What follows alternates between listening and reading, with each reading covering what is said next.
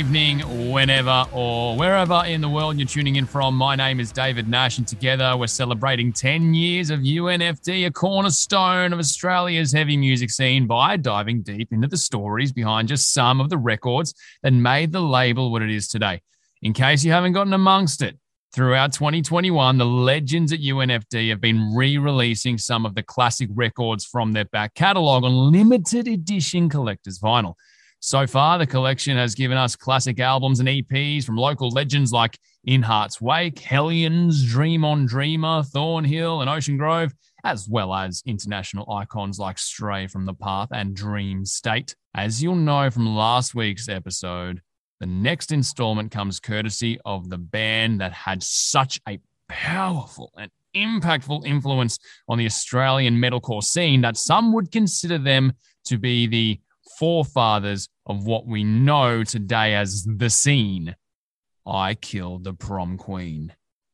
Their reissue of the two thousand six classic Music for the Recently Deceased is out now, and if you haven't already sussed out the first part of our interview about it, definitely go and do that right now. Even if you think you know everything there is to know about this album, I guarantee you are bound to learn something new. At this point in the story, Michael Crafter has just been fired from Prom Queen. And with just months to go before the album's release, the band set to re-record the entirety of the vocals with his replacement, Ed Butcher. There's no doubt about it. Prom Queen were well and truly flying by the seat of their pants. Not as things tended to for them. The ambitious plan to get album number two out by the end of two thousand six not only paid off, but brought even new heights to their surging popularity. Music for the Recently Deceased officially hit shelves on November fourteenth, two thousand six, and shot straight to the top thirty on the ARIA charts. That was a pretty wild feat for an Australian metal band at the peak of the two thousands indie rock boom, but that wasn't what the band considered to be successful. For the band themselves, the best way to see how successful L P two was, was to take it out on the road. And my God, did they take it out on the road. The launch tour for this album spanned three whole months and a barely a day to rest, with a neck-straining fifty-five shows on the itinerary. They played everywhere from Hobart to Mackay, shredding up a storm with their face-melting breakdowns in theatres, pubs, skate parks, town halls. Shit, they even played a retirement home in Gympie. This was, hands down, the golden age of I Killed the Prom Queen. And because he'd been kicked to the curb just a few months prior, Crafter wasn't exactly stoked for them. But any semblance of animosity between him and the band fizzles fast, and ultimately, as much as the internet would love to have you believe otherwise, there was no bad blood between Crafter and the rest of the crew. It's not like he had much time to dwell on it all anyway. Pretty much as soon as he left Prom Queen, Crafter got swooped up by the Melbourne-based hardcore Kings in Carpathian. During the seven months he lasted with that band, they even ended up opening for Prom Queen. Crafter was out of Carpathian by the end of two thousand six, but it wasn't long before he was poached by yet another band, the American Titans in Bury Your Dead. And yes, he only lasted a few months there too, but hell hath no fury like Michael Crafter with a microphone in hand. His next project was Confession, which managed to long outlive Prom Queen. The new version of Prom Queen wasn't, on the other hand, wasn't working out too well. Ed couldn't quite live up to the downright chaotic demands that such a role demanded, and just a few months after Music for the Recently Deceased came out, January two thousand seven to be exact, he was out of the band too. They cycled through two more singers over the next few months, first Tyrone Ross from Morning Tide, then Colin Jeffs from Heaven's Lost, but eventually decided to throw in the towel altogether. Before they did, of course, Prom Queen would head off on one last tour, one so life-affirmingly hectic that its memories live on even today. They called it the Say Goodbye Tour, and not only did they have Crafter back on vocals, but they had one of the wildest touring lineups in Australian metalcore history. First, we had Bring Me The Horizon, who were just about to put out their landmark second album, Suicide Season. Then we had The Red Shore, playing their very first shows since the devastating bus crash that killed their former singer, Damian Morris. And last but certainly not least, we had the Australian debut of The Ghost Inside, who, well, if you don't know who The Ghost Inside are, pause this podcast, listen to Dear Youth, and get back to us later. Essential listening. Prom Queen Say Goodbye Tour was the kind of run you can make a Netflix show about. It was a life-changing experience for everyone involved, with both Crafter and Jona calling it one of their favorite tours of all time. It was also immortalized on C D and D V D with the release of Sleepless Nights and City Lights, which came out that November. So two thousand eight came to an end and Prom Queen were gone, but certainly not forgotten. The band's popularity only continued to grow as the years went by and Australia's metalcore community grew. In two thousand eleven, U N F D, then called We Are Unified, swooped in to release the mythical Crafter version of Music for the Recently Deceased. A few songs from the record had made their way out over the years, whether in an old-school tour edition of the C D or via the good old gold mines that were the internet forums. But here, for the first time ever, was Music for the Recently Deceased in its full original form. Ten years on, the album still holds a special place in the hearts of everyone in Prom Queen and especially Crafter, believe it or not. In the second half of our interview with him and Jona, we chat about the undying legacy of I Killed the Prom Queen, how they managed to pull off that enormous Say Goodbye tour, and why, although they have no plans to reunite again anytime soon, sorry guys, the spirit of Prom Queen will live on for years and years to come. Well, let's jump straight into it. What I can say from my perspective is that in that period of time when you did when you did release that album, I noticed that the fan base for Prom Queen had transformed from loyal to fiercely primal loyal. The Prom Queen fans were no longer loyal. They were fiercely fucking primal loyal, that sort of degree. When you first released it, did you notice a change or a transition within your fan base, something similar to what I've just described?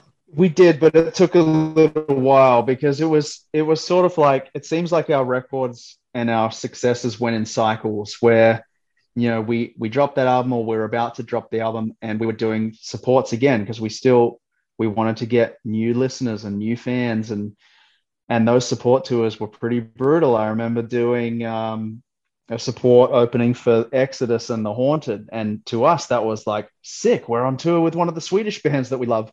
And then we got up in front of those crowds and it was all these like traditionalist metalheads that were there for Exodus that just saw our hairstyles and our tight jeans. And we just, we didn't go over well. But that was, for us, that was part of the job. You know, we had to go there. And if we made ten new fans out of that, seven hundred people, great. And then we did start to see that when we, I forget, I have a really shocking memory, but w- whichever was the first time we headlined Sydney Manning Bar and it was sold out, that was like, okay, like this is the place we came, as Crafter said, and it was the biggest city in Australia and it had the smallest turnout on our first two or three tours.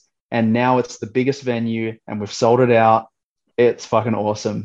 So the band splits officially, what, a year later?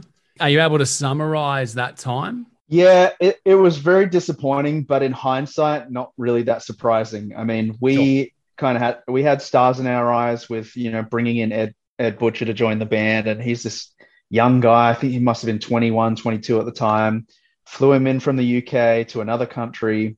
And I think we were thinking like, everything's going great.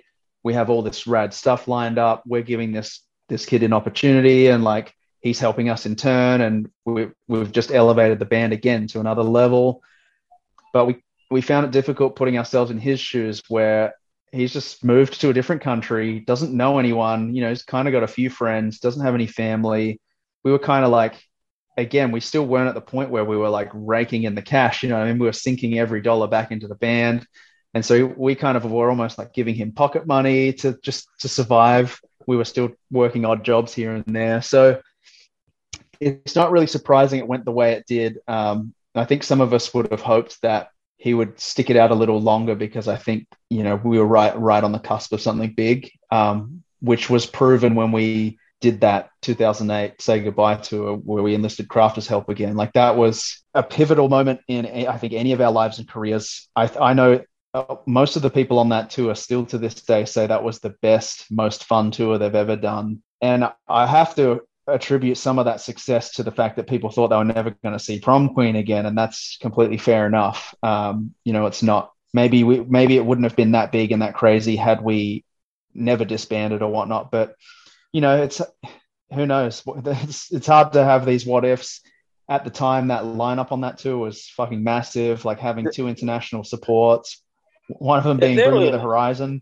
The, the thing about that time, because at the time when um, Ed left the, the band and stuff, and I don't know if Jona knew knew much, talking to Sean and J J a lot about it, because I was like, what's going on and what's going wrong? And they, they obviously they were having their problems, and he wanted to go home and whatnot.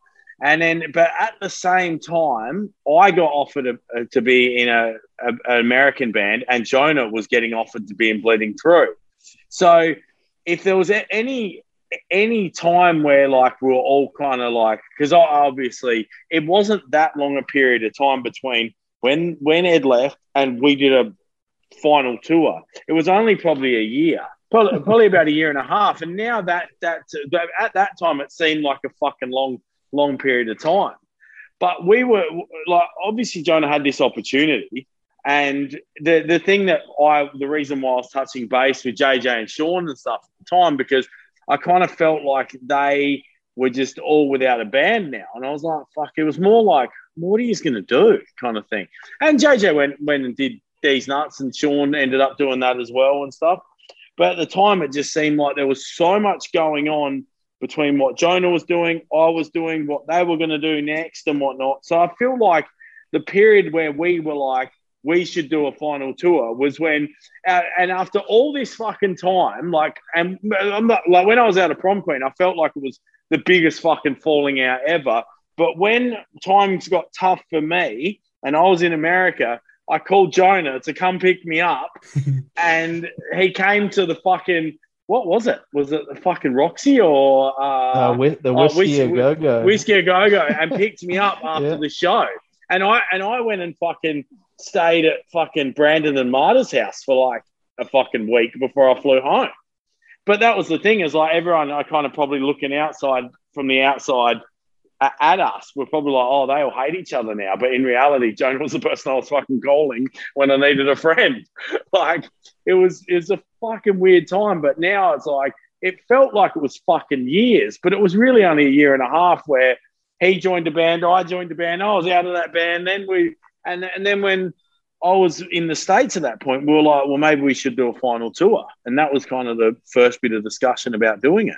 Do you have a yeah. highlight for both of you, the Say Goodbye tour? So for me, that tour is still, as as I said earlier, you know, it, it's it sticks out in the memories of a lot of people, a lot of the other guys in the bands on the tour. The three years I spent in Bring Me The Horizon, and we were doing crazy big stuff, they all said to me that was still their favorite tour they've ever done. M- might have changed nowadays that they're packing out arenas, but at the time, that was their favorite tour. That was the Ghost Inside's first ever international tour, and they got that gig because I was mates with the singer Vigil, and we needed an opening band, and I didn't know who to put on it, and I went to lunch with him one day, and he said, put my band on it. And I'd heard their their first album, which was still kind of like a, not a demo, but, you know, they hadn't released it yet, and it was really fucking good. And so I was like, yeah, that's a fucking great idea. Like, let's do that. So, so for me personally, the highlight of that tour, honestly, was, was that, that that's like one of the coolest things that I've ever done with my career as a musician and beyond, as beyond being a musician.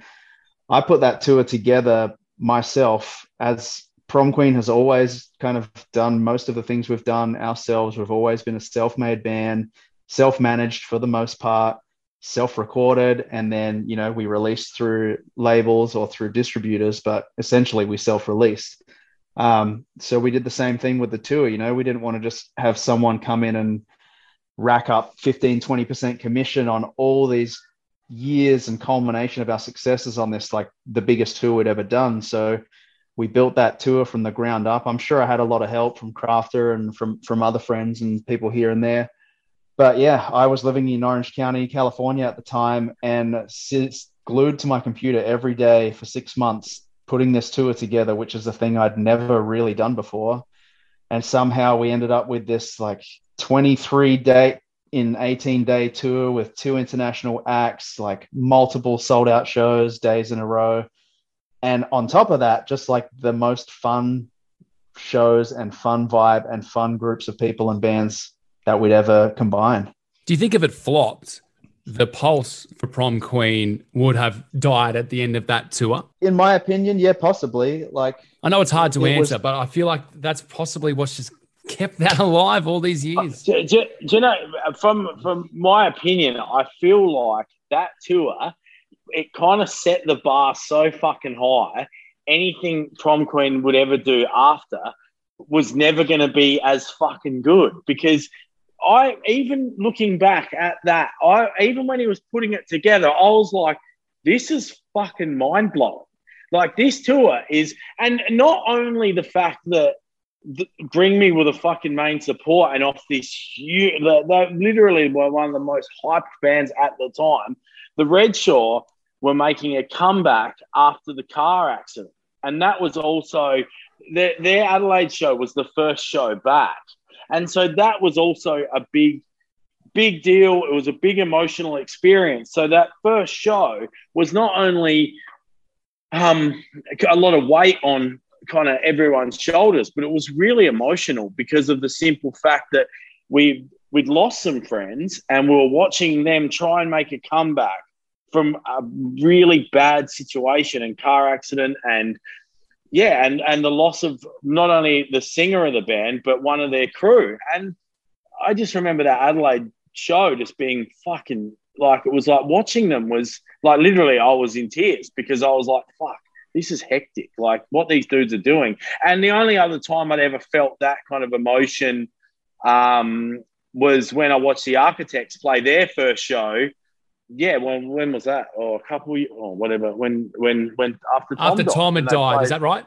Yeah, and they, and they played in Perth. So, and that, I think that then was their first, their first show w- without Tom. So, like, those kinds of moments are pretty like pivotal in your memory, but also really emotional to see. So, I, th- I think that that tour, like that that um, final tour, was literally, I don't know how it could have been any better in reality, because the shows were wild and every day was a new adventure of fun with all of our mates. What do you think it is one hundred percent from that Say Goodbye tour in twenty twenty-one? We're still talking about Prom Queen. What do you think it is that has happened in those, what, thirteen years that continues to add to the legacy of Prom Queen? People, you know, what keeps drawing people back? What keeps drawing the two of you back? I think, honestly, for me, I think what it will always, like, I I recently got the fucking snakes tattooed on me because after the loss of Sean. And I think just because we have so much childhood history, not just me, me, Jona and J J, but Kev was in that band from when he was sixteen years old. So we essentially got this little kid into the band, and just all those memories are just like crazy. So it's like, I don't know, sometimes just that that when you think back about, even after the uh, the the death of Sean, I relived so much stuff. I rewatched the D V D. I, I I just to appreciate what I'd got to experience and what was a big chapter of my life. And it will always, it's always going to hold such significance because that was the first real thing I got to do musically where I started to feel some, like, as a successful musician. As a, this is the best way to put it, I think. I actually started to feel like a musician and not just a dickhead in a band. Yeah, I feel that. You've played with these highly esteemed bands, as you said, but for reasons as you've explained, there are things that you are more proud of having done with Prom Queen, and I'd love to know why. Well, yeah, it's different. Prom Queen from day one was my band and my project and my best friends. Um, the other bands I joined, obviously, I had wild success and an amazing time and, you know, an elevation of my career, things like that.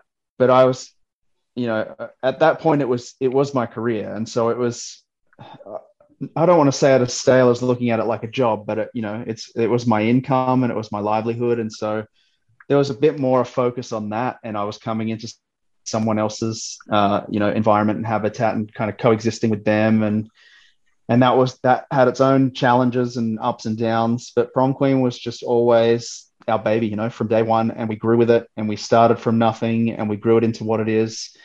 And I'm still very close with most of the people in the band, including most of the former members and guys that were in it for, you know, two months, six months, a year here and there, way back in the early days.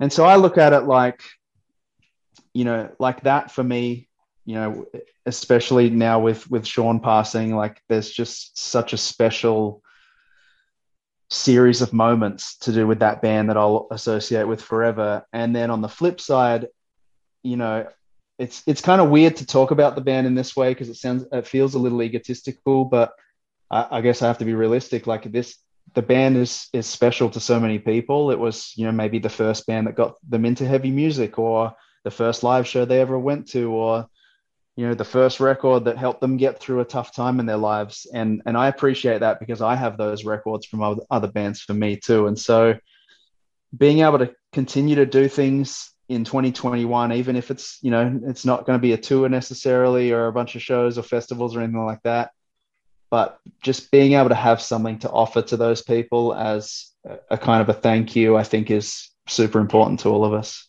Are we able to talk about where you both were when you found out about Sean or S K's passing? So I I spoke to Sean on the fuck of this, the craziness is I spoke to him on the Thursday just about, we were on the phone for a while, just talking about life, and it was off his job and whatnot. And then he messaged me on the Saturday morning to say he caught up with a couple of friends and stuff. And I was like, oh, I'll call you during the week kind of thing. And then um, someone called me, I think it was Monday afternoon, and called me and was like, Sean, like straight up, just Sean's dead. And I was like, what? And then I, I got, I obviously was fucking instantly like fucking my whole world sank. But then it wasn't until I talked to Kev and I talked to J J that it really all sunk in, you know. And it, fuck, man, like when you speak to, like, me, as time gone on, me and Sean um, honestly grew closer than we ever were when we were in a band together. Um, so when I did did hear, I kind of, and as fucked as this is, I kind of expected it to happen eventually, because I just knew Sean's ride wasn't going to be forever, and I knew his struggles, and I knew a lot had been happening in his life. So it was it was fucking hard. But when when I spoke to J J on the phone and how heartbroken fucking J J was, it just it, it's honestly it fucking hurts me every day, because I don't have that ability just to call him and check on him. And a lot of the time, that's what I just I, I call my mates to check on them and see how they are and stuff, especially when I know they're struggling. And Sean struggled for a long time, and it was really it was just a real hard hard bunch of years. And yeah, I hope he did find some peace, because yeah, it, it would be it wouldn't be a great thing to be living this life if you're forever in pain, and obviously he was. Jona? Yeah, unfortunately for me, like Sean and I had kind of grown apart a little bit, and I don't know that it was necessarily like any specific reason other than, you know, I, I was living in another country, and I, I was only able to get back home to Australia, you know, kind of every eighteen months or so, which isn't super frequently. And I think the last time I went back there, we tried to connect, and, you know, he was doing his thing, I was doing mine, and it just kind of didn't really work out. But We we still kept in touch like fairly occasionally. And so for me, finding out that Sean had died was, um, it was a bit of a weird circumstance, because I think I'd had a message from Crafter saying like, hey, I need to talk to you. And then I had a message from Kev that was sort of something similar, or Kev's message said something like, oh, I, I guess you've heard, blah, blah, blah. And he kind of like went on this bit of a rambling that had no context to me. And I was... So I wrote both of them back, and Kev was the first one to get back to me. And I think he had assumed that Michael had, had connected with me and told me the news, and it, we hadn't, you know, the time difference and all that weird stuff. And so Kev told me via a message, um, And yeah, I don't know, man. I just, I, yeah. I feel like I almost blanked that day. Like I just remember sitting on the stairs in my house uh, over here in the U S, and I think I was alone. Maybe my wife was still sleeping, and I just started to sob. And then, you know, I started getting phone calls flooding from other friends and people checking in and making sure I'd heard the news. And yeah, I don't yeah. know. Well, what we'll do is we'll go with Crafter first, then to you, Jona. One thing you'd like someone to know about songs for the recently deceased that they may not know about, so they can go and listen to it again, and, you know, what that album means to you, something that happened during the time when you were recording it. Okay, this has got nothing to do with the recording, but the night I flew in, I didn't know where the studio was. I couldn't contact anyone because it was literally like we'd have to MySpace each other to contact each other. So I stayed on a fucking boat that was down the road from the studio. It was like the worst hotel I've ever stayed in, all these tiny little rooms, and like the only window was a porthole, and it cost me some stupid amount of money. And then the next morning, I walked around this fucking area hoping to find them because I had no way of contacting anyone. I didn't have the internet. I fucking, we didn't have iPhones. So it was two thousand five, on, fuck that. Yeah, yeah, the only time you could get on on anything, you get on a fucking computer. And so then I ended up somehow finding them, and that's how I started the recording. I was like completely fucking lost. So that's that's probably my best fucking thing. I stayed on this random boat down the road. Jona, something a so, little more to do with the creative and recording process would be much appreciated, please. Well, I got a bit of a twofold, but um, just off the back of Crafter's story, it was the same for the other the other four of us coming in. Crafter ended up, I think, uh, going off on a little sabbatical for the first few days when we were you know, allowing some time to get acquainted with Gothenburg. And exactly to his point, you know, I think one of us had a, a MacBook at that time, and none of us had phones that worked over there or anything like that. And we hadn't we hadn't booked accommodation. We just flew blind, and we were in our you know early mid twenties, and that's just kind of what we did. And we we landed at the airport. Our guitars had gone missing. Um, we got the train to the city. We found the, the nearest shopping mall. We went in there, literally laptop in hand, holding it out, trying to find a free Wi-Fi signal, which back then nowhere had free Wi-Fi. You know, you had to pay for it. And we f- somehow found a free Wi-Fi signal, looked up and found there was a youth hostel not too far away. And that's how we spent the first few days of being in Gothenburg. No guitars, not able to start recording. Yes, same kind of deal, sleeping on bunk beds. But on the recording, and and I don't, this might sound like a bit of a diss to Crafter, so apologies in advance. But we were all just figuring it out, man. And like, I remember being really hard on ourselves, and like, I had planned things down to like which thickness guitar pick I was going to use and which thickness strings and like all these little fine details. And, you know, we did, we kind of didn't really have a lot of lyrics ready to record. And so we kind of winged it a little bit with Crafter in there. And um, I remember struggling a little bit with J J and Kev and I having these ideas on some phrasing for Crafter's vocals. And we'd kind of tell him how to sing something and he kind of wouldn't quite get it, or he'd do it like completely different takes each time. And part of that, like staying there till three in the morning that I mentioned earlier, was like I was sitting in there taking Crafter's vocals, cutting them up like word for word, and even yeah. sometimes sounds, like cutting the S sound off a word and replacing it with it, and like Frankensteining Crafter's vocals together to where they sounded fucking sick at the end of the day. And anyone that's heard the Crafter version can agree with me. But I remember that first day, Frederick coming into the studio, opening the session file and just going, what did you do to this? Like it just, it was chopped and faded and yeah, yeah, glued yeah, yeah. together somehow. And that's how we made it work, man. Can I, can I tell you something that's funny? And to this day, I'll send Dan, because me and Dan Brown, like the, now in Amity, work on like Confession stuff here and there, and we stuff around with stuff. I still to this day send him really shitty, out-of-time fucking parts, and somehow he makes it work. Like I'll have these ideas and I'll fucking sing it fifty-seven times and I'll send them all to him and go, pick the best one. Yeah. That's the line that's got to be there. None of them are similar. The, the fiftieth phrasing might be the perfect one, and he'll go, okay, I'll just chop it and make it how it will be. And it was like, I, I feel like as, as long as it's gone in the studio, I should have gotten better. but I don't sing along to the click. I don't sing along to the drums. I just hear the guitars in my head and think that's what I've got to follow, which, I don't know, it works when you're coming up with a sick line, but yeah. it doesn't work when you're coming up with timing that's fucking good. It works so, if you're in a folk much, band maybe. Yeah, not much has changed. But it's it's like, and it was like that then, and yeah, I've got to record some shit in the next few weeks. It'll be like that again. Is there an update that you'd like to give Prom Queen fans for twenty twenty-one and beyond?